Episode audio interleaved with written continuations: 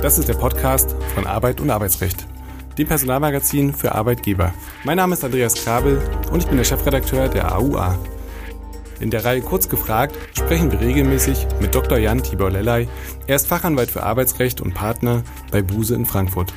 Er berät seit vielen Jahren Unternehmen umfassend im Arbeitsrecht von A wie Abmahnung bis Z wie Zeugnis. Seinen Schwerpunkt hat er im Betriebsverfassungs- und Tarifrecht. Herzlich willkommen, lieber Herr Doktor Lelley, zu einer neuen Folge Kurz gefragt. Heute wollen wir über Arbeitgeberpflichten sprechen im Zusammenhang mit der Verjährung von Urlaubsansprüchen. Aufhänger ist das EuGH-Urteil vom dreiundzwanzigsten September. Dort wurde eine beachtenswerte Entscheidung zum Verfall bzw. zum Nichtverfall von Urlaubsansprüchen veröffentlicht. Welche Pflichten sind arbeitgeberseitig eigentlich ganz aktuell zu erfüllen? Lieber Doktor Lelley, wann verfällt Urlaub, ich sag mal, normalerweise? Der Urlaub ist ein auch ein Dauerbrenner im Arbeitsrecht, wie wir ja alle wissen. Und ich habe letztlich noch ein Zitat gelesen von dem französischen Romancier äh, Émile Zola, der gesagt haben soll, nichts entwickelt die Intelligenz so sehr wie das Reisen. Und wenn man das so äh, hört oder liest, müsste man sich ja fragen, warum wird eigentlich so viel um den Urlaub gestritten? Aber hier haben wir es wieder mit Streitfällen sogar bis zum EuGH über den Urlaub zu tun. Dabei ist ja der äh, Anspruch bzw. die Grundregel ganz einfach. Der Urlaub verfällt fällt nämlich, und da steht im Bundesurlaubsgesetz drin, am einunddreißigsten zwölften des Kalenderjahres, das ist ja auch das Urlaubsjahr, beziehungsweise am einunddreißigsten dritten des Folgejahres, wenn er eben nicht genommen werden durfte, Stichwort dringende betriebliche ähm, Gründe, und dann ja aus der Rechtsprechung entwickelt fünfzehn Monate nach Ende des Kalenderjahres, Urlaubsjahres, bei lang anhaltender Krankheit. Also an sich ganz einfache Regelungen, von denen wir jetzt erstmal hier ausgehen können. Und äh, ganz genau deshalb habe ich das vorangestellt, und man fragt sich natürlich, wo ist jetzt das Problem. Aber welcher Fall lag nun der Entscheidung des EuGH zugrunde und wie sieht das B A G eigentlich die Sache? Ja, das ähm, B A G ist ja da traditionell immer in einem Wechselspiel mit dem EuGH, nicht nur was den Urlaub anbelangt, den Urlaubsanspruch, aber auch was den Urlaubsanspruch anbelangt. Und in dem ähm, Fall äh, zweiundzwanzigsten neunten ging es einmal um Urlaubsabgeltung, nachdem ein Arbeitnehmer den zustehenden Urlaub aufgrund des großen Arbeitsvolumens nicht vollständig nehmen ähm, konnte. Und dann ging es dort um Hinweis- und Mitwirkungspflicht der Arbeitgeberin, die nicht erfüllt wurde. Und dann gab es zum Streit und man machte Urlaubsansprüche aus dem Vorjahre geltend und die Arbeitgeberin berief sich auf die Verjährung der Ansprüche. Und dann kam es noch zu einer anderen Konstellation, nämlich das, dass nach fünfzehn Monaten ein Urlaubsverfall eintreten sollte, wenn Arbeitsunfähigkeit im laufenden Urlaubsjahr gegeben ist und wiederum Informationspflicht die Arbeitgeberin nicht über den Urlaubsanspruch zuvor unterrichtet hatte. Und das B A G steht ja auf dem Standpunkt, die gesetzlichen Urlaubsansprüche, die erlöschen, wenn eine fortdauernde Arbeitsunfähigkeit vorliegt, immer fünfzehn Monate nach Ende des Urlaubsjahres. Aber diese Konstellationen, die jetzt hier der EuGH zu entscheiden hatte, die waren noch ungelöst und deswegen hat das B A G dann auch dem EuGH vorgelegt. Ihnen fehlt die letzte Ausgabe der A U A? Mit dem Abo kann Ihnen das nicht mehr passieren. Einfach auf die Folgenbeschreibung klicken. Und bevor wir zu dem Fall zurückkommen, würde ich gerne nochmal einordnend die Frage stellen, wo ist der Urlaub in Deutschland geregelt? Natürlich im Bundesurlaubsgesetz, aber was steht drin und wie wird er berechnet? Das Bundesurlaubsgesetz ist eins meiner Lieblingsgesetze, nicht weil da so viel drum gestritten wird und es einen eigenen Senat beim B A G gibt, der ja Urlaubsrecht macht, sondern weil es, ich finde, ein Gesetz ist, was kurz ist und auch gut verständlich, sodass es ein bisschen beschämend auch manchmal ist für uns Arbeitsrechtler, dass da so viel drum gestritten wird. Aber es ist, finde ich, ein gutes und kurzes Gesetz und in Paragraph drei Absatz eins steht ja die Regelzeit des Urlaubs, nämlich vierundzwanzig Werktage. Allerdings bei einer Sechs-Tage-Woche. Samstag eingeschlossen, also Montag bis Samstag. Und da gibt es dann auch äh, gar keine ähm, Schwierigkeiten, das äh, zu berechnen. Das ist dann nämlich der vierundzwanzigtägige Urlaub. Und die Schwierigkeit tritt dann immer dann auf, wenn das, und das ist ja bei uns in Deutschland die Regel, äh, die Wochentage, die zu arbeiten sind, nicht mehr inklusive dem Samstag sind, sondern Montag bis Freitag ja in vielen Arbeitsverhältnissen, also die, die Fünf-Tage-Woche. Äh, und dann wird eine Formel angewandt, an, nämlich die Dauer des Urlaubs wird ähm, durch die sechs Werktage in der Woche geteilt und mit der Anzahl der Arbeitstage multipliziert, an denen äh, die Arbeitspflicht in der Woche besteht. Und dann kommt man auf diesen in Anführungszeichen angepassten oder reduzierten Urlaub, bei der Fünf-Tage-Woche dann eben zwanzig Tage Mindesturlaub. Das heißt ja Judex non calculata, aber das ist eine Formel, die vermutlich jeder Jurist im Schlaf kann. Ähm, wir hatten ja über, gesprochen über die Urlaubsabgeltung und das ist ja auch das Kernthema. Ähm, wie ist die Urlaubsabgeltung selbst geregelt und wie wird sie wiederum berechnet? Die Urlaubsabgeltung, und deswegen äh, finde ich das Bundesurlaubsgesetz ja so super, steht auch im Gesetz drin, ganz einfach, Paragraph sieben Absatz vier Bundesurlaubsgesetz, da steht sie drin, nämlich die noch nicht erfüllten Urlaubsansprüche, die wandeln sich um bei Beendigung des Arbeitsverhältnisses in einen Abgeltungsanspruch. Das ist also einfach Kohle, die da gezahlt werden muss, äh, da lacht Bares äh, und das ist einfach nur daran äh, geknüpft, dass eben ähm, im Ende des Arbeitsverhältnisses Urlaubstage noch bestehen, die konnten nicht genommen werden und dann sind die eben Geld wert. Äh, da kann man auch nicht mehr raus als Unternehmen, indem man sagt, naja, aber ich will jetzt doch nochmal Freistellung äh, gewähren. Das klappt ja nicht mehr, weil das Arbeitsverhältnis beendet ist und äh, die Berechnung erfolgt ganz einfach oder auch relativ einfach so, indem man sagt, die Form des Urlaubsgeldes pro abzugeltenden Urlaubstag wird berechnet und das ist dann der Auszahlungsbetrag. Und bevor wir jetzt in den Fall nochmal einsteigen, würde ich gerne nochmal eine Sache klarstellen. Ähm, wie wichtig ist die Unterscheidung zwischen gesetzlichem Mindesturlaub und vertraglichem Zusatzurlaub? Also wie steht es hier mit der Vertragsfreiheit?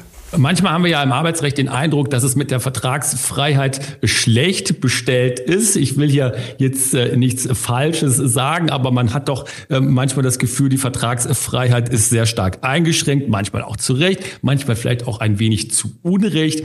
Hier ist es ein ganz wichtiger Punkt und hier gilt auch die Vertragsfreiheit, denn die Unterscheidung gesetzlicher Mindesturlaub, vertraglicher Zusatzurlaub, die hat äh, eine große Bewandtnis, wie man mit dem Urlaub verfahren kann. Die Vertragsfreiheit ist eingeschränkt bzw. überhaupt nicht existent, existent beim gesetzlichen Mindesturlaub. Da gilt das Bundesurlaubsgesetz.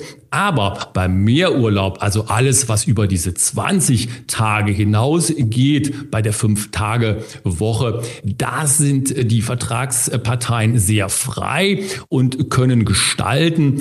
Sie können also erstmal, und das muss man auch, eine klare vertragliche Trennung vornehmen zwischen dem Mindesturlaub und dem Zusatzurlaub. Und dann kann man zum Beispiel auch Regelungen treffen zum Verfall und dergleichen, die abweichen von den gesetzlichen Vorgaben. Dann lassen Sie uns jetzt zum Fall kommen. Es war jetzt vielleicht nicht so ein großer Aufregerfall wie die Entscheidung zur Arbeitszeiterfassung.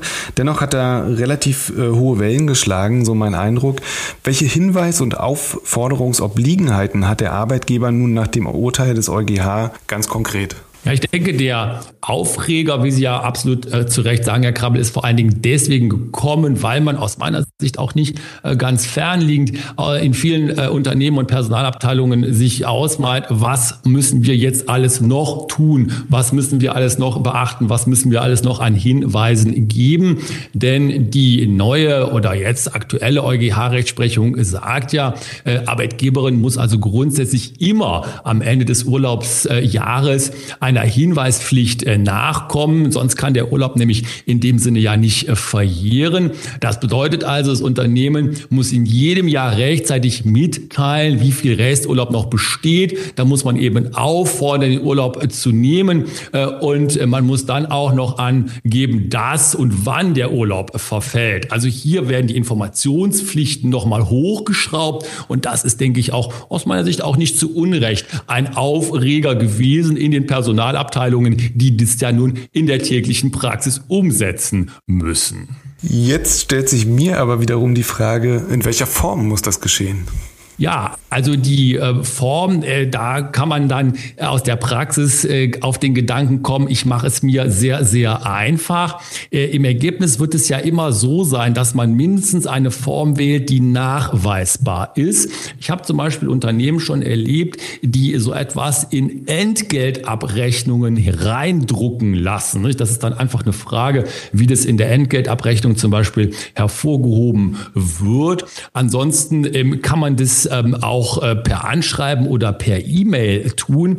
Aus meiner Sicht und in der Praxis ganz, ganz wichtig ist es, man muss es nachweisbar haben. Denn wenn man das nicht nachweisen kann, dann besteht ja immer das Risiko, dass sich äh, die Gegenseite, also hier die Belegschaft darauf beruht, naja, du hast die Hinweispflichten nicht erfüllt, Arbeitgeberin, und damit äh, trittst du dann äh, die Schwierigkeit an der Nichtverjährung und der Weiter des Weitertragens des Urlaubsanspruchs. Das heißt also, in der Praxis muss immer die nachweisbare Informationspflicht, im, also die Erfüllung der nachweisbaren Informationspflicht im Vordergrund stehen. Wann entsteht eigentlich kein Urlaubsanspruch? Also trotz laufendem Arbeitsverhältnis kann es ja Konstellationen geben, in denen gar kein Anspruch entsteht. Welche Hinweispflichten hat der Arbeitgeber in solchen Fällen und was sind das für Fälle? Typischerweise sind das ja äh, die Fälle wie äh, Sabbatical oder zum Beispiel Kurzarbeit oder äh, unbezahlter äh, Sonderurlaub. Äh, da werden die äh, Jahresurlaubsansprüche entsprechend gekürzt. Da gibt es die gleichen Hinweispflichten, die ändern sich also äh, überhaupt nicht äh, und wirken einfach fort. Äh, ergänzend hier vielleicht nochmal kurz äh, zu sagen, äh, bei Mutterschutz äh, oder äh, Krankheit, da gibt es äh, keine Kürzung des Urlaubsanspruchs. Das hört man in der Praxis immer mal äh, wieder. Äh, in der Elternzeit äh, kann das vertraglich abbedungen äh, werden, aber hier Hinweispflichten auf jeden Fall äh, in den Grundkonstellationen ohne irgendwelche Einschränkungen. Die laufen also voll weiter. Und äh, da wir ja schon sehr ausführlich über die Basics zum Urlaubsrecht gesprochen haben in einer anderen Folge, möchte ich jetzt gerne nicht alles nochmal aufdröseln, aber zum Abschluss würde ich gerne trotzdem nochmal meine Lieblingsfrage stellen, die, glaube ich, auch relativ relevant ist. Unter welchen strengen Voraussetzungen darf ein genehmigter Urlaub eigentlich widerrufen werden? Ja, Herr Krabel, ich glaube, die Frage, die ist nicht nur relativ relevant, die ist hundertprozentig relevant. Man denkt sich ja immer, naja, das passiert nicht, aber es passiert immer. Wenn die Urlaubszeit kommt und vor allen Dingen auch im Sommerurlaub, kommen immer wieder die Fragen aus der Praxis, hey, wir haben den Urlaub gewährt und jetzt müssen wir uns das leider anders überlegen und die Leute sollen doch bitte nicht in den Urlaub geben, gehen oder noch krasser die Fälle, wir rufen die aus dem Urlaub zurück. Und da muss man leider vielleicht aus Sicht der Unternehmen immer wieder sagen, das ist nicht rechtens, denn solche Widerrufsvorbehalte oder auch insgesamt das untechnisch gesprochene Widerrufen von Urlaubsfreistellung, die ist klar gegen das Bundesurlaubsgesetz. Das steht auch in dem Paragraphen dreizehn Absatz eins Bundesurlaubsgesetz drin. Das heißt also, Arbeitgeberin ist daran gebunden. Es gibt Gerichte, die in extremen Ausnahmefällen da auch Ausnahmen zulassen. Also wenn es Notfälle gibt, wo äh, die äh, Unternehmung äh, auf das äh, Mitarbeiten der im Urlaub Befindlichen angewiesen ist, dann kann das dazu kommen, dass es dann doch mal möglich sei. Das ist aber streng genommen nicht gesetzeskonform und wirklich ein absoluter Ausnahmefall. Das heißt also wichtig, wenn man Urlaub erteilt, aus Sicht der Arbeitgeberin, muss man sich das genau überlegen, denn einmal erteilt ist erteilt und kann nicht zurückgenommen werden. Ganz herzlichen Dank, lieber Doktor Lelley. An dieser Stelle würde ich gerne auch nochmal die Folge empfehlen. Schauen Sie einfach mal bei den gängigen Streamingdiensten nach, ein bisschen nach unten scrollen. Das dürfte ein paar Wochen her sein. Die Folge nennt sich Basics zum Urlaubsrecht. Herzlichen Dank und wir hören uns beim nächsten Mal. Tschüss, bis dahin. Dankeschön. Ciao, ciao. Es gibt Verbesserungsvorschläge zu dem Podcast oder dem Newsletter oder Sie möchten uns Ihre Meinung mitteilen? Schicken Sie gerne eine E-Mail an aua punkt redaktion at husmedien punkt de.